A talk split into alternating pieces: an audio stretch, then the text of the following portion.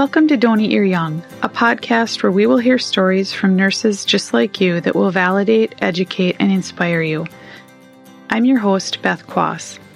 Today we have Emily Mazurak. She worked as a PICU nurse in a busy level 1 trauma center. She decided to take her talents on the road and became a traveling PICU nurse. She found that bullying was real in some of the units she worked in, and it added to her story of burnout. After realizing that she had many of the signs of burnout, she decided to start her Fill Your Cup project in order to prevent others from getting to that point. We'll hear her story and how she overcame burnout. Please welcome Emily Mazurak to the show.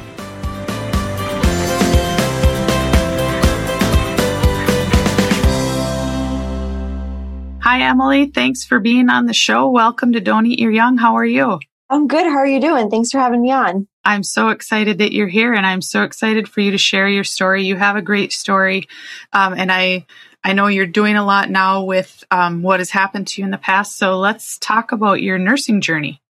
Sure. So I'm actually a second degree student. My background is in social work and public health, so it all really fits nicely together.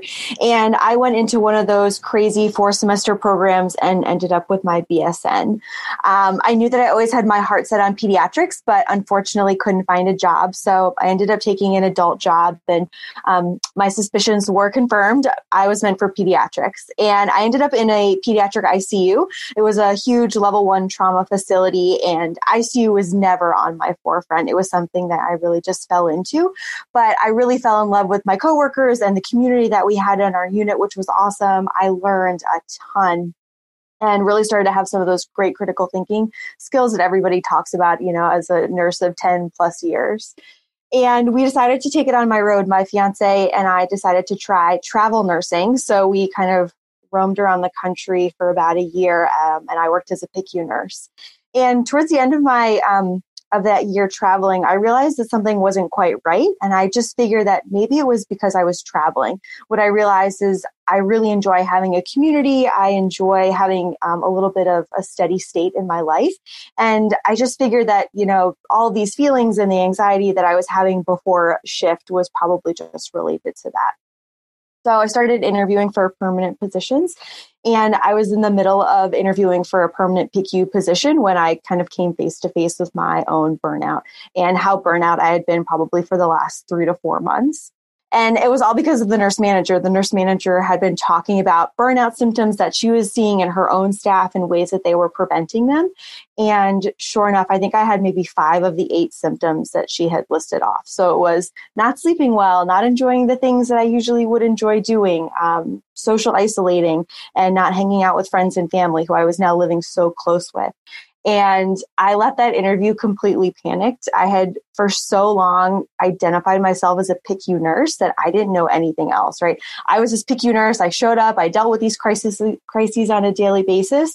And I left that interview knowing that I would not be able to take this job. If I took this PICU job, my career as a nurse would probably be over in the next couple of years. So, do you think it had to do with um, the high intensity ICU setting, pediatrics? Do you think, or do you think it was just the way it was going that it was going to happen no matter what. I think that it probably would have happened no matter where I was. I was not taking care of myself. I was kind of at the back burner and all of the things that I enjoyed doing, like going out and hiking and seeing the outdoors and um, not picking up a ton of overtime. I think that's what really did me in was I picked up a lot of overtime because I felt like I owed it to my coworkers or, you know, I needed to be that nurse that kind of swooped in to help save the unit during crazy times. So I was picking up a lot of overtime. I was working night shifts, so I wasn't seeing my friends and family as much. And that obviously impacts your sleep schedule as well. And I think all of those small things just added up. And unfortunately, I didn't catch them soon enough. And um, instead of maybe catching them while the anxiety was starting to build, or while maybe I was having some of those signs and symptoms, um, denial is a really strong thing. And I think I was able to push down those worries and concerns for so long. But I'm thankful that I realized it kind of year five and not year 15 when I'd become a burnt out nurse and um, kind of my attitude would affect the new nurse generation coming in. Had you heard about burnout before? Was this new news to you when you were talking with that manager? I think everybody is familiar, or at least in my realm, everybody's kind of familiar with burnout. And it's kind of that thing that everybody talks about, but nobody like really talks about it, right? So, you know, a manager might throw out a pizza party, or, you know, you might joke that you have to do a little bit of mindfulness and yoga. But I think we never actually follow through and do those things that we're supposed to do. And then we get ourselves into these situations, and all of a sudden it's kind of too little, too late, right? Um, and I think had we started maybe talking about that in nursing school or during new graduate um, residency programs, I feel like that's really the time to start talking with people so they can build their practice and be a little bit more mindful until they're in a little bit over their heads. Did you remember having any discussions about burnout uh, when you were in nursing school? No, we actually did not touch on it. And I feel like that would have been the perfect opportunity, right? We're already in this high pressure situation. We're on um, a condensed timeline compared to maybe a more traditional program. And, um, you know, we were with a group of high achievers. So I think that stress that we put on ourselves, where you're just so worried about the end result that it's so easy to put yourself kind of on the back burner and forget to take care of some of those basic needs that you need as a human before you can actually show up as a great nursing student or as a like a great nurse. I completely agree with you. And I can't imagine that burnout isn't becoming more prevalent in the days of COVID and the stress mm-hmm. that everyone is under. And it's just, it's a whole new dimension added to what was already a stressful profession. And I think we're so good at covering it up and trying to be stoic, right? I think the circles that I ran into, right, you didn't want to be that one nurse that couldn't hack it or that one nurse that got labeled as the ICU burnout statistic. And I think until we fix that stigma and until we really start having those conversations and telling people it's okay to work through it. And, you know, if you need to leave the ICU for a period of time or even, you know, a med surg floor, wherever you're doing, there's lots of opportunities to be a quote unquote real nurse and you don't need to prove yourself by picking up tons of overtime and um, you know not having your lunch break things like that. I think that's that that will only change once we have those conversations. Absolutely. And we're all pushed to pick up more hours and help more and i mm-hmm. think you're you're spot on when you say you don't want to be that one nurse because we all we've all been there and we've all felt the guilt and shame of not no, I can't stay and work extra today. No, I can't come back at 11 tonight and work. And mm-hmm. no, I can't come and work tomorrow. And we do need to let ourselves have that mm-hmm, for sure. If it's not possible, it's another way that we, like you said, self isolate and we don't spend time with friends and family. And for those that need to do those things, it's very hard then to, we do, we feel like we put work as our first priority. Mm-hmm. And I think all of us as nurses, right, we have such big hearts, and this was our intention. This is why we joined this profession, right? We love working with people, uh, and kind of at the bottom of it, we're all people pleasers, right? We want to make sure that everybody gets what they need. We want to make sure all of the meds are delivered on time. We want to make sure that everybody has a great experience. And while that's great, at the end of the day, unfortunately, that always puts us at the very end of our um, to do list. Any nurse that has worked has gone a shift without going to the bathroom. Mm-hmm. Yet I bet you every patient they took care of was fed and bathed and gone to the bathroom. And we've all gotten to the end of our shift and said, I don't think I went to the bathroom today. Yeah. So you're right. We do put everyone else first and it's almost this weird badge of honor that right like i worked through my entire 12 hour shift and i didn't have to take a pee break i didn't have to take a single break for lunch like i am this great stoic nurse that you know did everything first and i might have to stay for an extra hour to do all of my charting and i think that's the stigma or that's kind of the idea that we need to start breaking like you need to get a lunch break. Like if you want to show up as a great nurse, you need to take 20 minutes just to kind of decompress because that's when mistakes are made, right? When you're trying to rush on and get everything done, or if you're, you know, worrying about 10 things and um, that's definitely how things slip through the cracks. I know that someone be- could become very wealthy if they decided how nurses could hydrate themselves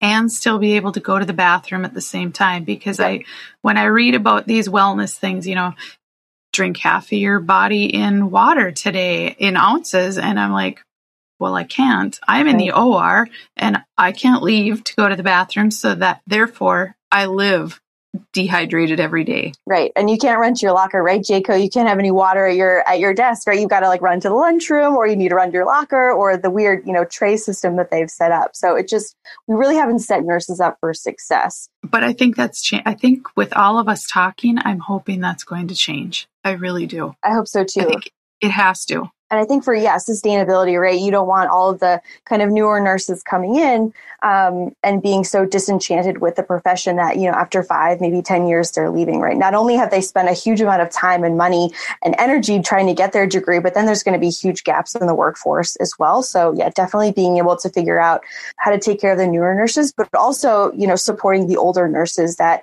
uh, might have had this mentality their entire career, and you know telling them it's okay to have that mindset mindset change. Do you think any part of your burnout had to do with um, the way you were treated within our profession? You know, we talk about nurses eating their young. Did that come into play in any part of your burnout? I think it did. And what surprised me during my last rotation, I had come in with almost um, four years of like high level PICU experience. And I was treated not very well at my last assignment. They didn't look very well on travelers. People weren't as friendly towards travelers and kind of left you on, on out on your own to figure it out. And I think that that's so unfortunate where you have this new person coming in and they're excited to be here, right? They're here for 13 weeks and want to make a mark and do the best that they can because either A, they want to extend their contract or B, they might take a permanent position. And I think that was part of my problem too. I didn't have a good support system at work because everything was so clicky and I was considered the new girl or the new nurse. And um, I know that this one unit had a lot of problems between the travelers and the permanent staff because the travelers came in and took a lot of the overtime that people had been um, using over the last few months to kind of supplement their usual pay. So there was a lot of struggles on a lot of fronts. And it wasn't that great community that I had when I was working permanent staff at my first job that is so real. That does happen. Uh, it's a double edged sword. I know I've been in those situations where the core staff they complain that they don't have any help. And then when you get them the help, which could be a locum, then they complain that they don't have the overtime. And so I think we have to be very careful and really understand what our needs are. Mm-hmm. Because if, if we're getting people to help us, that's the perfect opportunity for them to take care of themselves and not have to pick up so much overtime. Right.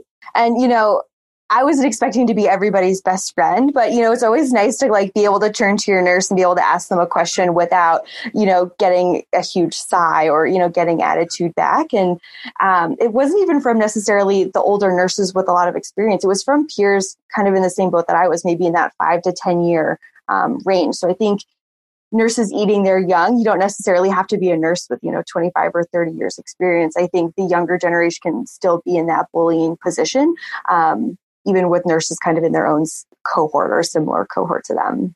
Nurses eating their young. Young is many people. It's new people. It's experienced people, it's students, it's nurses with a lot of experience just going to a different unit, mm-hmm. or like you, becoming a traveler. And I think that too needs, it doesn't help us at all in not supporting each other. You can't learn if you're stressed. Right. And so I think to support each other um, and try to look at it from the other perspective is is going to help us move forward. Mm-hmm.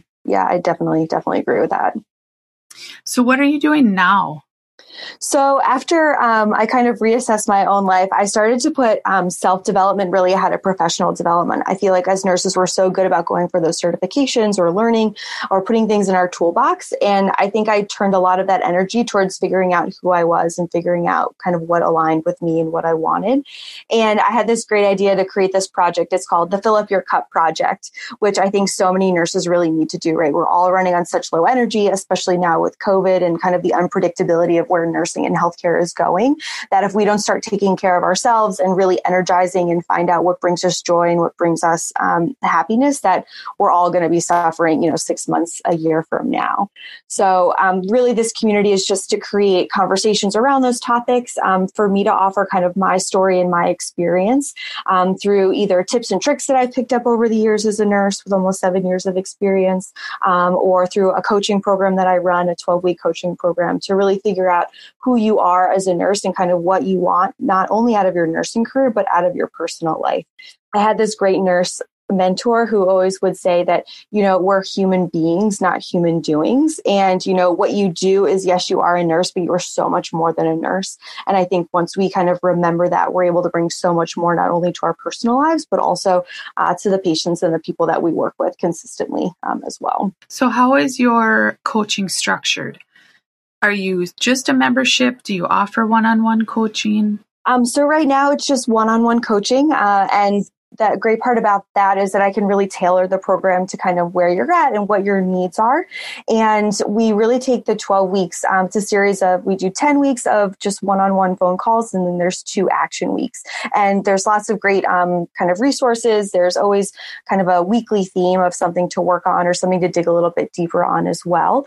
And then um, I'm also putting together kind of a four week self paced course uh, for those that might not be quite ready for um, the time commitment of one on one mentorship and that will be launching um, later at the end of um, 2020. How do you find your clients? Um, the majority of my work is done over on Instagram. So um, slowly but surely, I'm kind of talking with people and, like I said, sharing my story and meeting people like you, so I can actually get my story out to more people. So um, the majority of my conversations kind of start on Instagram or social media. Um, I do have a website out there. It's kind of in its baby phases. So um, a lot of those conversations do happen through, you know, direct messages or um, people will have heard me on podcasts like this and kind of reach out just to kind of discuss what their situation is and maybe to get a little bit of advice or a little bit of guidance maybe before joining a formal kind of coaching program. Speaking of advice, what what do you want nurses to hear? What do you want them to know? Every one of them, not just new nurses, but all nurses, and how can we take care of ourselves better? I think first, the one thing I love to tell people is that no is a complete sentence. And I think you can use it in so many facets of your right of your life. That is perfect. I love that. and so I feel like as nurses, we struggle with boundaries, right? Going back to that people pleasing and wanting to kind of be everything for everyone at every single moment. And that's not sustainable. And I think it's just, it's short and it's sweet and you don't need to kind of elaborate. Your manager asks if you can pick up overtime no, I'm sorry, I can't. And if they keep pushing you, you can just just keep saying no, and you know eventually they'll kind of get the message. And I think once you create that boundary, and then you have to stick to the boundary, right? Don't say no, and then like, well, I'll think about it, and then, well, maybe if we do it this way, so like no is no, and it, that's perfectly okay. If they have a problem with it, that's on them, and kind of stuff that they're dealing with, that's that's not on you. And I think just as like new nurses or like we were talking about before being a floater or a traveler just knowing who your resources are on the unit, right? Who are the nurses that really enjoy teaching new graduates or enjoy kind of working with other nurses? Who is the expert maybe on seizures or who is the expert on how you have to do a dressing change? And if you know who those go-to people are, you can really save yourself the time and energy of, you know, digging through policies or second guessing yourself or trying to track down the right person. So kind of knowing who those go-to people are has definitely helped me in my career. And it's advice that I always give um, students and new nurses that I work with on the floor. That is uh, that's great advice and I was just going to say too, young nurses if you can pick that out and seek those people out and if you're new trying to establish a relationship with the experienced people, going up and saying, I hear that you are very knowledgeable in this they're probably going to be more likely to help you. They'll feel a little better about themselves too, being recognized for what they know. So I think that is a great idea. And it's probably even good advice for managers. Mm-hmm. Pick your nurses that are really good at this and that and push people their way. Yeah. If you really are good at some, and I'm sure you had a lot of students and young nurses come to you because you had such great PICU experience. Mm-hmm. Um, I think the term that I've heard a lot is kind of the super user, right? So you have a new program rollout and they're the super user. They know how to work the defibrillator, right? And I think um, right. It's really like a sense of pride, I think, for the nurse as well. Like you're the go-to person for accessing lines, or it's kind of a, a badge of honor. I think nurses wear, and I think that they appreciate that um, new nurses, whether they be experienced and new to a unit, or just new graduates in general, that you're actually asking the questions and taking the time to build your skills in your practice, as opposed to maybe winging it and trying to see if maybe it worked out, um, or you know, if maybe you got lucky the one time. So I think that they appreciate um, they appreciate that as well. I want people to be able to ask questions so that they don't have to try to wing it. Like you say, you, we should all feel comfortable enough to talk to people. Mm-hmm. So I think that's great advice. So, do you work? Are you doing any nursing now? So right now I just relocated up to Maine. So I have been teaching clinical, virtual clinical pediatrics, and that has definitely been quite an experience. I've always loved, like I said, teaching people on the unit. And um, this term, the university I'm working for, we switched everything to online. So I have a new respect for all the teachers out there that have had to put together all these online lectures and online case studies. Granted, um, and so yeah it's been an eye-opening experience but i've always enjoyed teaching. So this is just kind of another notch on the on the tool belt and you know another story for guess what i did in 2020 i guess. I hear you there. I am teaching as well uh, via zoom. And for somebody that is not good at technology, it adds an extra, especially when all of your students know technology. Right. and I come on and I'm asking them how to do things. So I'm learning from them as much as they're learning from me. Mm-hmm. Which I think is kind of nice that, you know, the students have a little bit more, um, almost like an edge, right, on their professors in some sense too, right? I think it's that whole give and take and, you know, trying to get through a situation together and, you know, just figuring it out figuring it out on the fly. And I need their help. Right. What else would you like to share today? I think that if you're interested in just taking the first step, I think that that's the scariest. Um, I think being able to find yourself a mentor, whether it be at work or I know that nurse mentors are kind of starting to pop up um, through on social media or in these nursing communities, being able to get yourself a resource and a coach where you can just bounce things off of. I feel like so many of us would love to go to friends and family, but sometimes it's hard to explain stories and experiences to somebody that doesn't have a medical background. And for as much or as hard as they try, right, they're not going to get it 100%. So I think if you find somebody in the field, it doesn't necessarily have to be your specific field of nursing, but I think within nursing, we all have enough commonality that we're able to relate and maybe give advice. And I feel like nurses also are great at networking. Um, and if you know you don't know the answer, I feel like you would be able to find the person that would um, best suit your needs or kind of what you needed in the moment. Absolutely, I think that's a great idea. I think we should all have a mentor that we can talk to, and sometimes it's not always someone that you work with. Sometimes you don't want to talk to them. You want to talk to an impartial person that isn't part of your unit or that clicks within your floor or however that is. Right. I think that's important. Yeah, just a little bit of a different perspective of, you know, maybe you haven't seen things or maybe you're you just need to kind of pivot a little bit. And I think somebody from an outside perspective can definitely help you um, kind of explore your own kind of seeing or how you're seeing that situation and maybe um, you know talking you down off the ledge if you know maybe things aren't quite as bad as they seem. But again you just need that outside perspective to just kind of bounce your bad day off of. Absolutely. Where can people find you? Uh, so, like I mentioned before, I'm mainly over on Instagram. So, I am emily.mazurak, M A Z U R A K.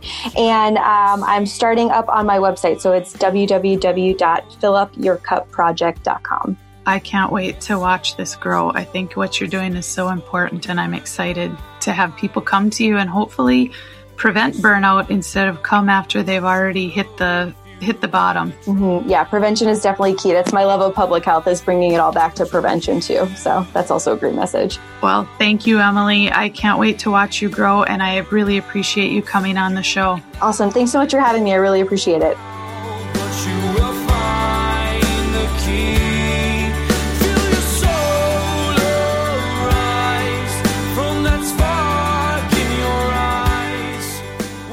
I want to thank Emily for being on the show today. Some takeaways from Emily are that no is a complete sentence. Don't continue to overextend yourself and don't be afraid to say no. Find go to people that you can ask questions of and help you when you need it. And lastly, find someone to talk to if you are having a bad day. Sometimes you just need to get an outside perspective. Check out Emily's Fill Your Cup project on Instagram. Links will be in the show notes. And I want to thank you for your gift of time today. I am humbled by the people that are reaching out to say that they got something out of this podcast. If you are interested in becoming a member, you can find out more information at don'teatyouryoung.com. You can also find my email on don'teatyouryoung.com if you have a story to share, and you can always find me on Facebook at Don't Eat Your Young. Thanks for your time.